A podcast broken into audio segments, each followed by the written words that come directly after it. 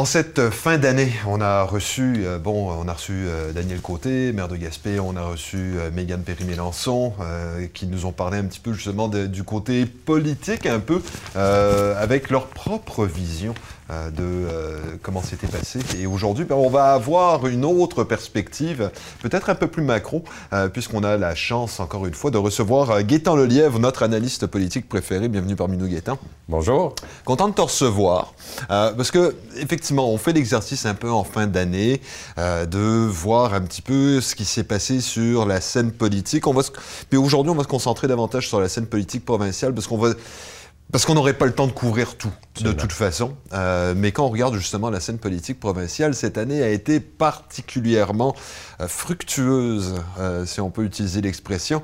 on a vu des chiffres justement ces, ces, derniers jours qui ont été sortis par la, firme de sondage Léger, entre autres. Mhm. Et quand on regarde au niveau des, des, des intentions de vote, on peut dire que la CAQ avec euh, François Legault, donc euh, continue de caracoler, euh, c'est un joli mot, caracoler, en tête des sondages avec 37% d'intention de vote. Quand on regarde les deuxièmes, ce seraient les libéraux avec 16%, Troisième, euh, Québec solidaire avec 11% 10% pour le Parti québécois et 4 pour les conservateurs d'Éric Duhem. Ce qui est intéressant à travers tout ça aussi, euh, c'est que quand on regarde euh, le taux d'indécis, on parle de 9% donc plus que les conservateurs, légèrement moins, à peine moins que le Parti québécois. Et quand on regarde des gens qui décident de ne pas voter ou encore même d'annuler leur vote, on parle de 7 donc, ça nous fait total au-delà de 15% de gens soit indécis ou euh, mécontents qui n'iront même pas voter. Ça fait beaucoup. Ou pas ça démontre qu'il y a une certaine insatisfaction, je pense, à l'égard du peut-être de la politique en général. Fait que là, on va regarder justement un petit peu au niveau des, différents partis. Euh, puis on va falloir qu'on fasse attention au temps parce qu'on peut, euh, on peut discourir longtemps, n'est-ce pas? C'est dur de résumer un an dans 15 minutes. Euh, si on regarde, OK, pour, pour bon, la coalition Avenir Québec, François Legault, on peut dire que dans l'ensemble, avec 37 des, des, intentions de vote, un taux d'approbation par rapport à la gestion de la pandémie dans son ensemble, un taux de satisfaction de 73 euh, ça va relativement bien. Mais mais le talon d'Achille de la coalition Avenir Québec euh, demeure euh, tout ce qui concerne la santé, tout ce qui concerne l'accès aux médecins de famille, tout ce qui concerne la, santé plus conventionnelle, la, plus en dehors de la pandémie, disons. Là. Ouais. médecins de famille etc., services de santé spécialisés. Les urgences, euh, etc., euh, Est-ce qu'on peut... Est-ce qu'on peut dire que c'est réellement euh, le tendon d'Achille, de, le, talon d'Achille, devrais-je dire, excusez-le, de la CAQ, ou est-ce qu'on peut dire que c'est un, problème qui, peu importe le parti, peu importe le gouvernement, au cours des, quoi, depuis Lucien Bouchard, en fait, est-ce qu'on peut dire que c'est un... Et même avant. Et même avant, est-ce qu'on peut dire qu'effectivement c'est la, faiblesse de la CAQ ou est-ce que c'est un problème qui ne sera jamais réglé au Québec? Je pense que sans faire de jeu de mots, euh, le dossier de la santé, c'est la maladie chronique des derniers gouvernements. Euh, ça serait injuste d'attribuer la responsabilité de, des nombreux problèmes au niveau du service du système de santé du Québec euh, au gouvernement Legault. Hein. Le gouvernement Legault est arrivé, puis à peine un an après son arrivée, il était plongé en pleine pandémie. Donc, euh, je pense que la majorité des, des, euh, euh, énergies hein, ont été consacrées à la pandémie, à l'intérieur du réseau de la santé, mais même au-delà de ça. Moi, je crois que la pandémie a pris tellement de place que ça a créé des retards dans l'ensemble des ministères. On a vu dans les deux dernières années, on a vu à peu près 80% des ministres qu'on a vus dans les médias, c'était soit le ministre de la Santé, soit le premier ministre et euh, de temps en temps le Conseil du Trésor, de temps en temps euh, économie, innovation, euh, éducation aussi, une petite période. Donc, non seulement la pandémie a pris beaucoup de place au niveau du système de santé, ce qui, a, ce qui n'a pas permis aux deux ministres de la Santé qui se sont succédés dans les trois dernières années, peut-être d'aller aussi loin qu'ils auraient voulu au niveau d'améliorer le service de santé en général, parce qu'ils ont dû se concentrer là, quasiment de façon euh, entière sur euh, la gestion de la pandémie. Puis on peut, on peut constater que c'est la même chose du côté du premier ministre. Tu sais, euh, Igor, les réformes, les, différents dossiers que les ministres sectoriels, que ce soit au niveau économie, environnement, transport, etc. Bien, l'ensemble des dossiers que ces ministres sectoriels-là mettent de l'avant, la commande, elle vient du bureau du PM. Donc, quand le PM, là, est plongé à 80-90% dans la pandémie, bien, je pense qu'il n'y a pas grand temps pour donner des commandes à ces autres ministres. Donc, ça explique que finalement, beaucoup d'énergie dans le dossier de la pandémie, c'est clair. Bon, euh, un taux de satisfaction au-delà de 70% par rapport à la gestion mhm. globale de la pandémie. Le talon d'Achille du Québec, euh, et non seulement du gouvernement Legault, mais des autres gouvernements qui doivent en prendre une partie aussi de responsabilité, ben, c'est nos fameux CHSLD, où la lumière jaune-orange était allumée euh, depuis de nombreuses années, où la lumière vraiment était pratiquement rouge, mais on sonnait la cloche aussi, mais malheureusement, dans les derniers gouvernements, on n'a pas euh, on n'a pas accordé toute l'importance qu'on aurait dû apporter au CHSLD. Et, justement, à ce moment-là, c'est quand on regarde, euh, bon, je veux pas tomber dans, toute l'histoire de la pandémie, de la gestion mhm. des CHSLD, ce, genre de trucs. Euh, on, place, on, accuse beaucoup le gouvernement en place, euh, les, ben, les, politiciens en général, mais souvent j'ai le sentiment que quand on regarde au niveau de la gestion de l'ensemble du système de santé et tout, les, bon, les politiques ont certes un rôle à jouer, mais c'est beaucoup le système, les, fonctionnaires et tout, qui quelque part relaient les messages, font en sorte que les choses se passent. Euh, est-ce que on peut accuser uniquement le gouvernement de mauvaise gestion, ou est-ce que c'est l'ensemble du système euh, qui, jusqu'à un certain point, est, euh, permet l'expression sclérosée, la difficulté à s'adapter à la réalité? Bien, ta question, ton observation est, est très pertinente, là. mais je te dirais que oui, c'est clair que c'est l'ensemble de la machine gouvernementale, l'ensemble de la machine au niveau de la santé, les mhm. hauts fonctionnaires, en commençant par les hauts fonctionnaires jusqu'à la limite les gens qui livrent la prestation de service sur le terrain, qui sont en partie imputables, hein, en théorie. Mais dans la pratique, c'est malheureusement le politique qui est imputable. Mhm. Donc, euh, tu sais, c'est c'est sûr qu'un ministre de la Santé, euh, est-ce qu'on peut le rendre responsable de rater dans le système? Euh, est-ce qu'il est responsable, par exemple, des actions posées par les, médecins? Est-ce qu'il est responsable des actions posées par les gestionnaires? C'est sûr qu'avec les dizaines de milliers de fonctionnaires dans le réseau de la santé, je pense que c'est pas réaliste de dire que c'est la faute du ministre s'il y a quelque chose qui ne va pas. Mais le système politique, mhm. le système démocratique au Québec et au Canada étant basé sur un système avec des ministres qui sont imputables, ben c'est comme ça. Puis à quelque part, si le ministre n'est pas imputable, ultimement, qui va l'être? on ne peut pas aller blâmer un employé sur le terrain, on ne peut pas blâmer un gestionnaire, à la limite un haut fonctionnaire, parce que c'est un employé. Mhm. Euh, on nomme, on élit des élus pour occuper des sièges. Puis c'est le bon côté, euh, il y a des bons côtés, mais il y a aussi des mauvais côtés à ça. ça s'appelle l'imputabilité. Ça a toujours été comme ça. C'est peut-être ingrat, c'est peut-être injuste, possiblement que oui, mais si le ministre n'est pas imputable, il y a quatre ans, normalement, un ministre, là, pour euh, mettre sa, sa touche personnelle, hein, euh, euh, améliorer son ministère. S'il ne réussit pas à le mm. faire, ben, tu passes à un autre, généralement, souvent avant quatre ans. Et souvent, par contre, la, façon dont on voit la, façon dont le gouvernement réagit, on est beaucoup en, réaction à des situations. on regarde, puis je reviens souvent sur cet exemple-là ces, ces, derniers temps. Par exemple, on a eu un communiqué de presse de la part du CIS de la Gaspésie qui disait qu'il y avait des formations accélérées qui étaient offertes au niveau clérical dans le domaine de la santé, au niveau euh, euh, des, infirmières auxiliaires, ce genre de choses. Et on nous renvoyait euh, au centre des services scolaires en disant qu'il y allait avoir des formations qui seraient offertes avec des bourses et ainsi de suite. Et quand on arrivait sur le site Internet du centre des services scolaires, aucune information comme si quelque part le, il y avait une information qui avait été envoyée au CIS de la Gaspésie, mais que le mémo s'était pas rendu jusqu'au centre des services scolaires. c'est, est-ce que c'est parce que c'est personne se parle. Bienvenue dans les 12 euh, travaux d'Astérix. Euh, c'est souvent malheureusement comme ça. La lourdeur de la machine gouvernementale fait en sorte que c'est incroyable euh, comment ça peut être long souvent d'amorcer des changements. Puis effectivement, c'est un bel exemple que tu amènes. Le ministre a passé la commande uh-huh. au niveau de la santé. Il doit y avoir une complémentarité de l'intervention avec le ministère de l'Éducation. Puis là, ben, le temps que ça descende entre les sous-ministres, les directeurs, les gens sur le terrain ici en région, bien, souvent c'est des semaines, souvent c'est des mois. puis souvent aussi, ça descend. Mais hop, à un moment donné, ça bloque parce qu'il y a du il y a du grenouillage, il y a des petites guerres de pouvoir, ben c'est pas euh, la santé qui va me dire, moi, l'éducation, quoi faire, euh, tu sais, etc. Je dis pas que c'est ça qui s'est passé, mais, on voit ça, malheureusement, trop souvent. Donc ça, c'est la lourdeur de l'appareil gouvernemental. Ça, ça nous amène peut-être à la fameuse décentralisation.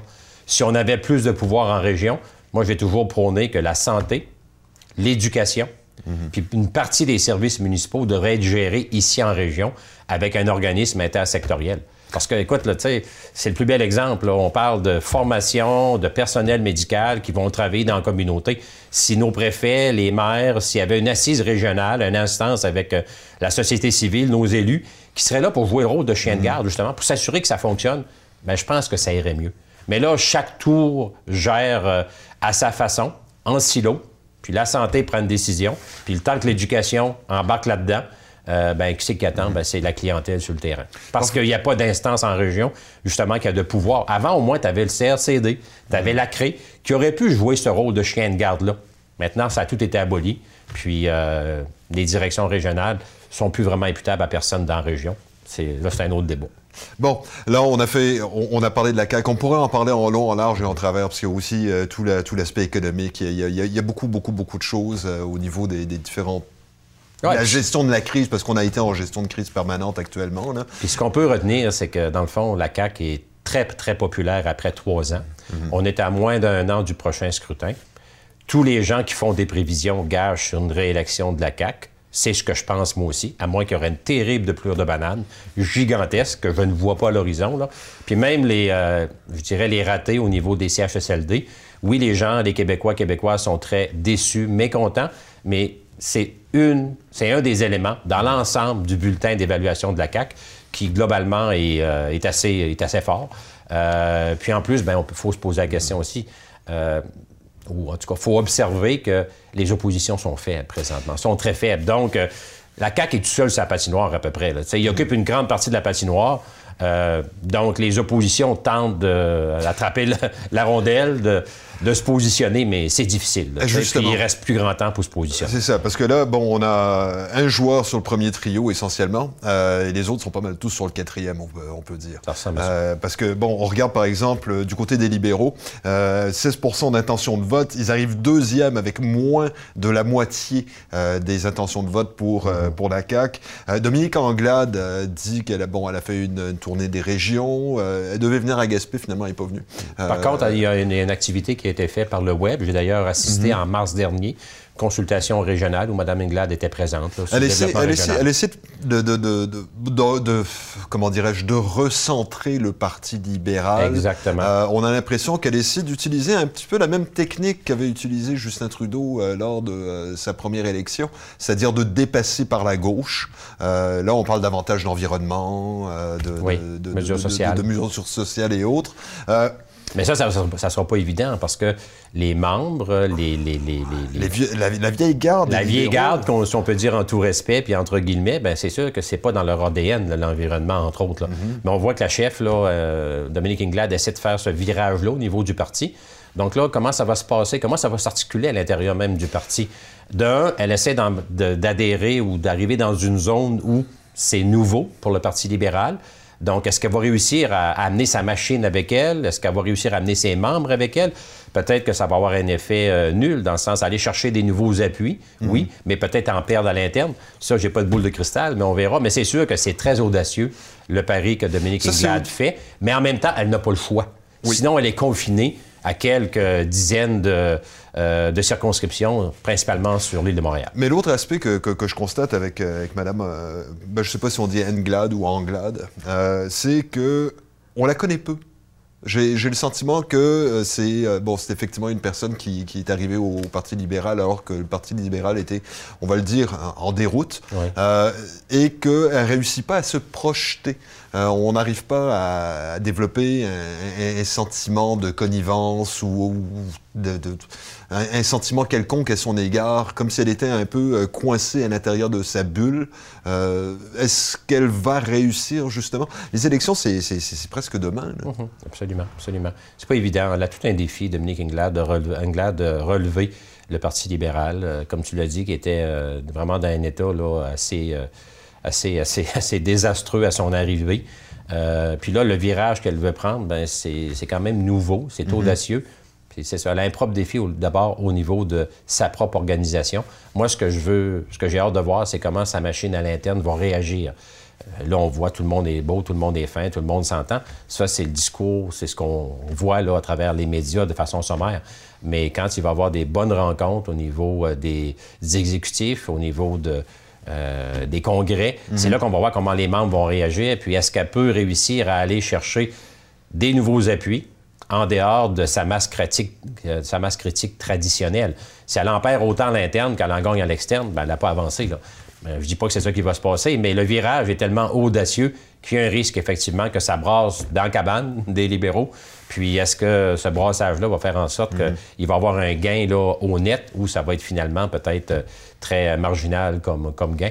Mais euh, c'est tout un défi, puis euh, c'est à suivre. Grosse marche, donc, pour, euh, pour Mme Anglade. Euh, sinon, le troisième parti qui arrive dans les intentions de vote, et puis là, c'est peut-être un peu une nouveauté jusqu'à un certain point, bien que ça, ça, ça semble plus ou moins stable, disons.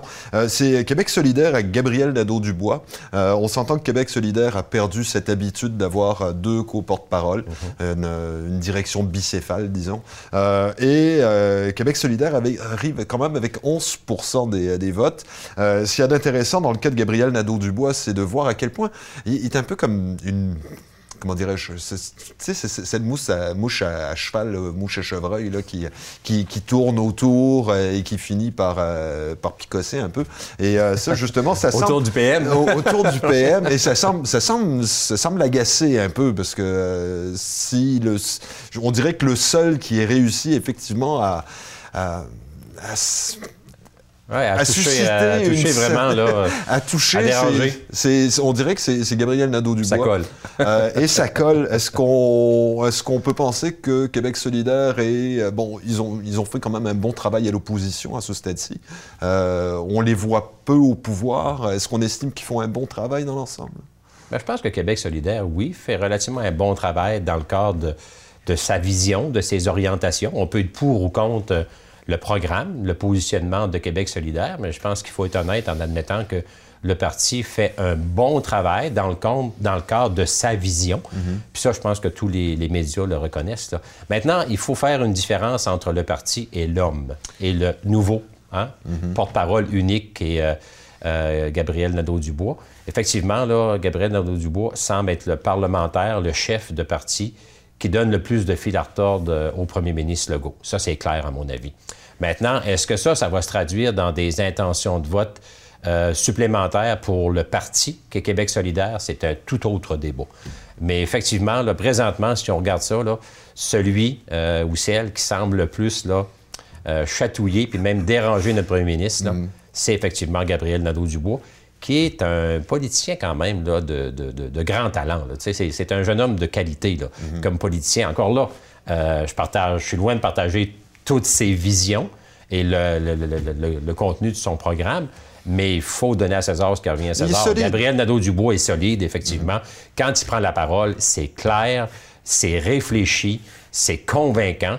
Mm-hmm. Maintenant, euh, est-ce qu'on est pour ou contre son discours, c'est une autre chose. Mais comme porte-parole, il fait, selon moi, extrêmement bien son travail. Puis euh, ce, jeune homme-là est en début de carrière et il devrait être bon encore aussi pour s'améliorer. Donc, euh, c'est un politicien à surveiller, c'est clair. Est-ce qu'on pourrait penser qu'éventuellement Québec solidaire pourrait... Euh, bon, on sait que Québec solidaire est sur la gauche-gauche de l'échiquier politique au Québec. Oui. Est-ce qu'on peut penser qu'ils auraient à gagner... si on prend par exemple les libéraux qui essaient d'aller vers la gauche, est-ce qu'on pourrait penser que Québec solidaire aurait à gagner, à essayer de se rapprocher du centre un peu?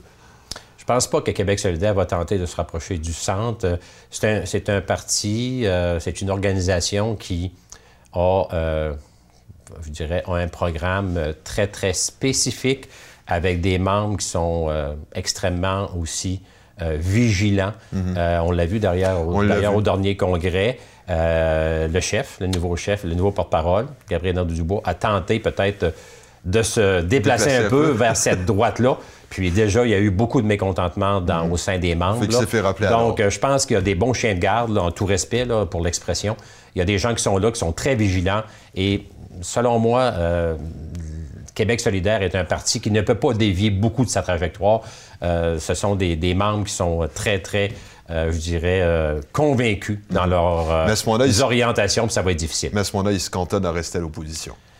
Euh, c'est pas facile à jusqu'à un certain point, mais il y a tout le partage aussi. Il y a une nouvelle, il y a une nouvelle euh, réalité au niveau mhm. politique au Québec, c'est la multiplication des partis. Ça, ça fait en sorte que, bon, avant, c'était bleu, c'était rouge. Hein.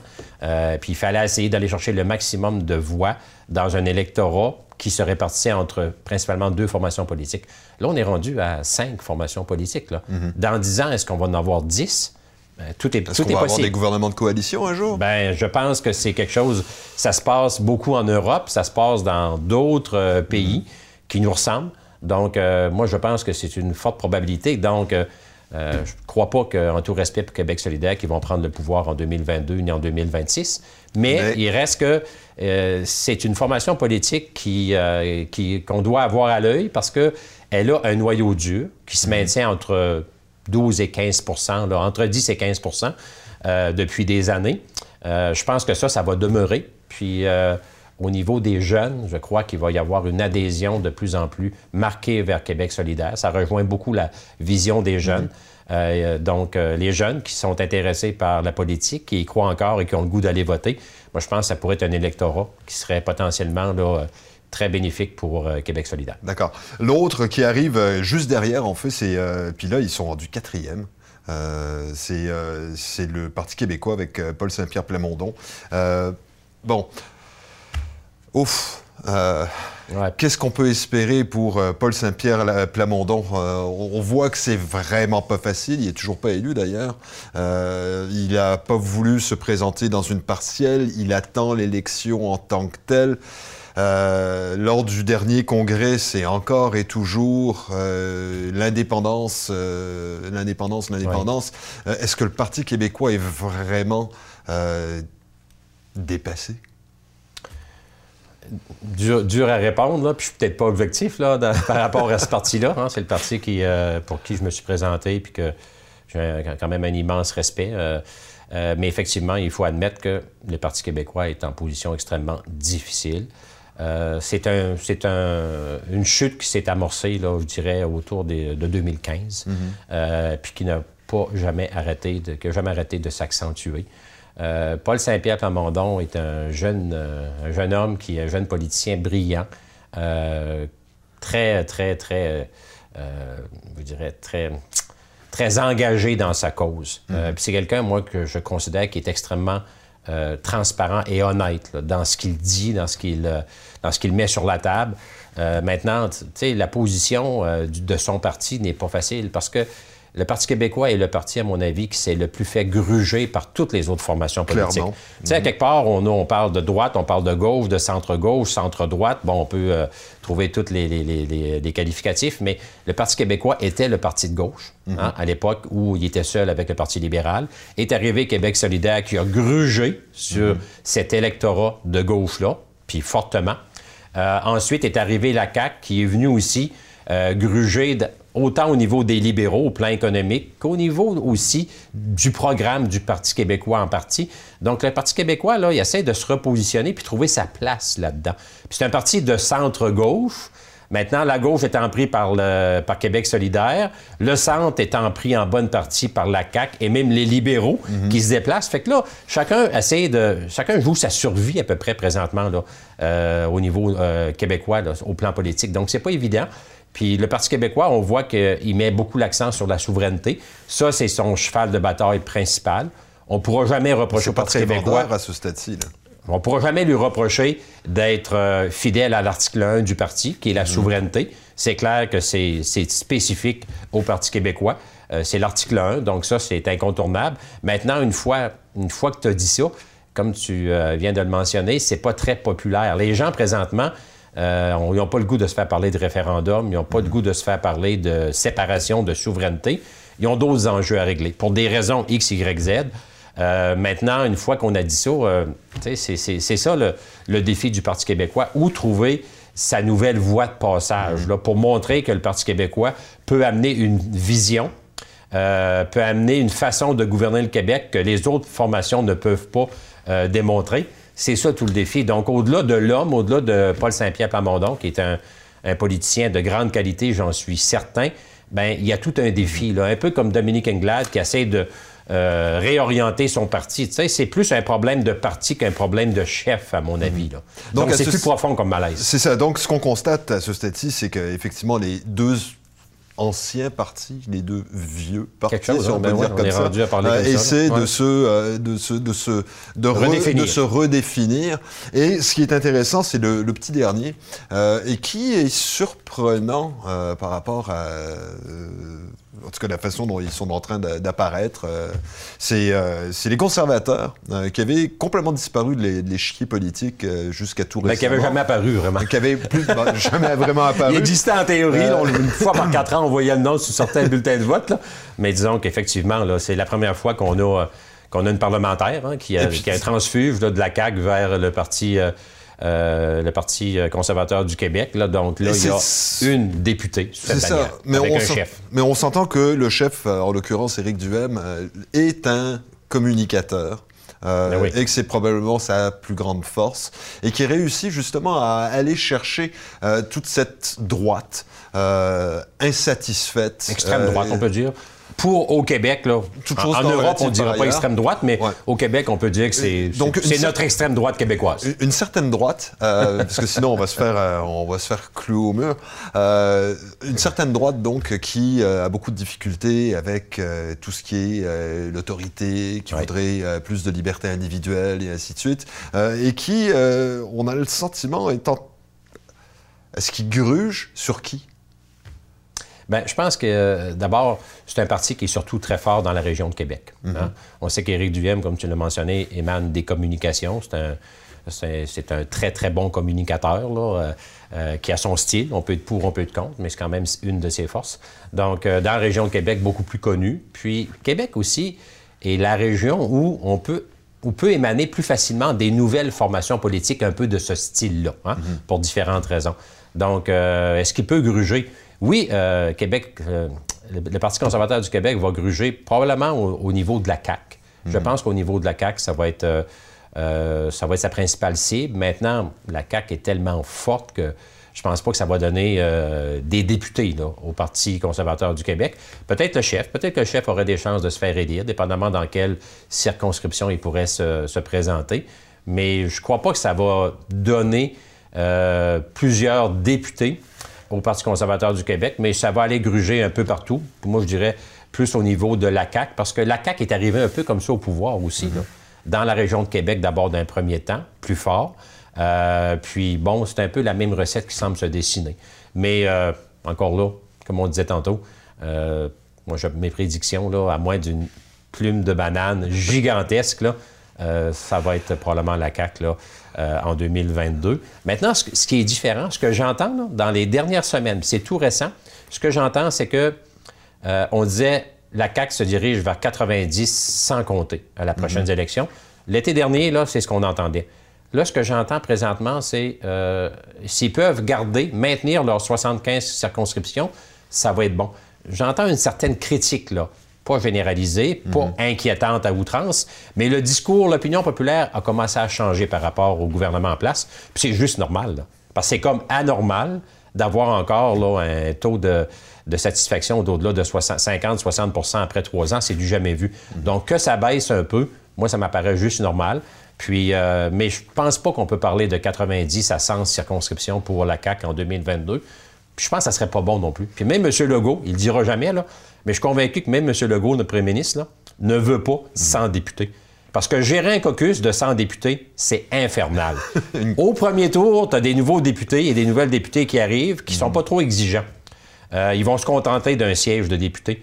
Mais là, après quatre ans, il y en a bien des nouveaux qui ont fait quatre ans, qui pensaient d'être ministres au premier tour, puis au deuxième, ils vont vouloir l'être. Puis s'ils ne sont pas, là, ça va bouder peut-être dans le parti. Puis ça, gérer du mécontentement là, à 95, 90 et 100 députés, c'est l'enfer pour tout parti. Donc, je pense qu'avec 75 euh, députés comme il y a présentement, M. Legault serait très heureux, à mon avis. Mais ça, c'est, c'est ce que je pense, puis euh, je n'ai pas de connexion directe avec le parti. C'est, ma, c'est mes prévisions. D'accord. Gaëtan, je pense qu'on a fait le tour à peu près, puis là, c'est, on se rend compte que 2021 était vraiment intéressant au niveau politique. Euh, oui, puis on aurait pu parler des régions. Qu'est-ce qu'on fait avec les régions dans ce parti-là? Ça, j'annonce mes couleurs. Moi, je suis déçu, là. Déçu du gouvernement de la CAQ par rapport aux régions. On aura l'occasion d'en parler au retour après les fêtes. Ben, Parce que là, on a parlé juste à peu près de la santé, mais c'est à l'image de l'année 2021. C'est cette Moses de pandémie-là qui nous a euh, omnibulé tout le temps qui a pris beaucoup de place. Mais moi, j'ai hâte qu'on revienne d'abord à une gestion aussi, une gouvernance plus démocratique. La gouvernance par décret, je pense que M. Legault doit penser à y mettre fin. C'est plus justifié aujourd'hui. Mhm. Je regrette, mais à mon avis, c'est plus justifié. Donc, si on peut revenir à une gouvernance normale, entre guillemets, on va peut-être aussi voir là, des décisions puis des, des ministres là, plus présents sur la scène politique, parce qu'en 2021, ça s'est limité à notre PM et notre ministre de la Santé en majeure partie. Essentiellement. Gaétan, merci beaucoup. On va te souhaiter, on va te souhaiter un très joyeux temps des fêtes. On va te souhaiter euh, de la santé, du bonheur et surtout de la sérénité, euh, parce qu'on sent que 2022 va être euh, passablement occupé. année électorale, on, adore ça. Merci, merci. puis joyeuse fête à tout le monde. Gaëtan Lelièvre, donc notre euh, analyste politique préféré. Vous voyez, c'est fou, hein, 2021, à quel point on, a plein de choses à raconter là-dessus. On constate à quel point tout le monde essaie de trouver sa place sur la patinoire et euh, bah, finalement, euh, bon, on dira pas de quel calibre sont les autres, mais, mais tout le monde essaie justement de trouver sa place. 2022 va être absolument passionnant et on a bien hâte de revoir Gaëtan à ce moment-là.